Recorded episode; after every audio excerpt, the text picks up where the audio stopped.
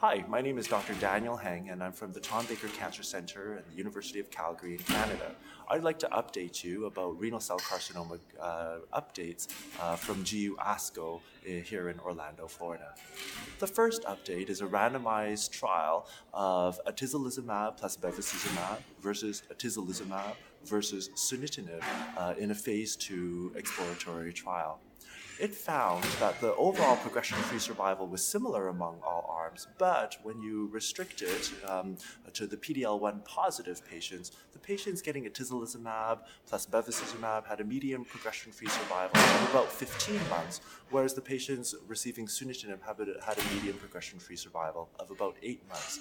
So what this means is that PD-L1, although it's not a perfect biomarker, it certainly enriches for a better um, response uh, to PD-L1 inhibitors. So although this does not change the standard of care, it does add fuel to the fire um, uh, for investigating these uh, combinations more, uh, such as in phase three clinical trials, which are currently already underway.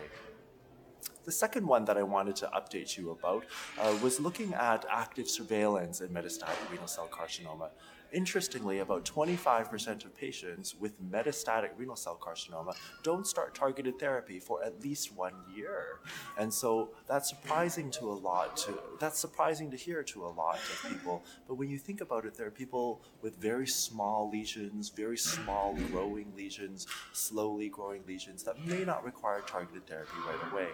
So an Italian group um, compiled all of their active surveillance patients for metastatic renal cell carcinoma.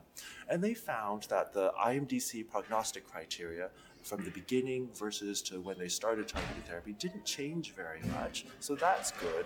Um, uh, the, there's a bit of tumor growth, and uh, the median amount of um, uh, growth was about 2.2 times uh, what they had before. Um, and so it just sort of characterizes this active surveillance population better. So I think active surveillance is safe, uh, but it's in a very select group of people, and I think we're not really good at writing down on paper uh, who this select group of pe- people are. But I think we all have our own clinical gestalt, people who don't have fast growing disease, people with small subcentimeter or just one or two centimeter pulmonary nodules, those are people that are ideal for um, observation.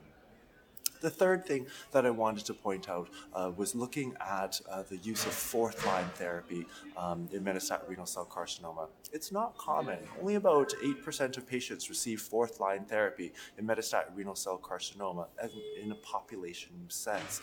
And so it's important to use your best drug first. For the people that do get fourth line therapy, uh, the IMDC prognostic criteria stratify these patients out really well into favorable, intermediate, and poor risk patients. Uh, and they uh, do have some benefit to us. So, uh, for patients who are eligible for fourth line therapy, they should receive it. But that poster um, presented, presented by Igor Stukalin et al. Um, uh, actually uh, showed us, gave us a glimpse of what people get fourth line, everolimus, what their overall responses were, which were which were fair, uh, and that there is activity in the fourth line setting for metastatic renal cell carcinoma. So I look forward to future meetings, future clinical trials, looking at adjuvant therapy, looking at more of these combination therapies, and look forward to updating you soon. Thank you.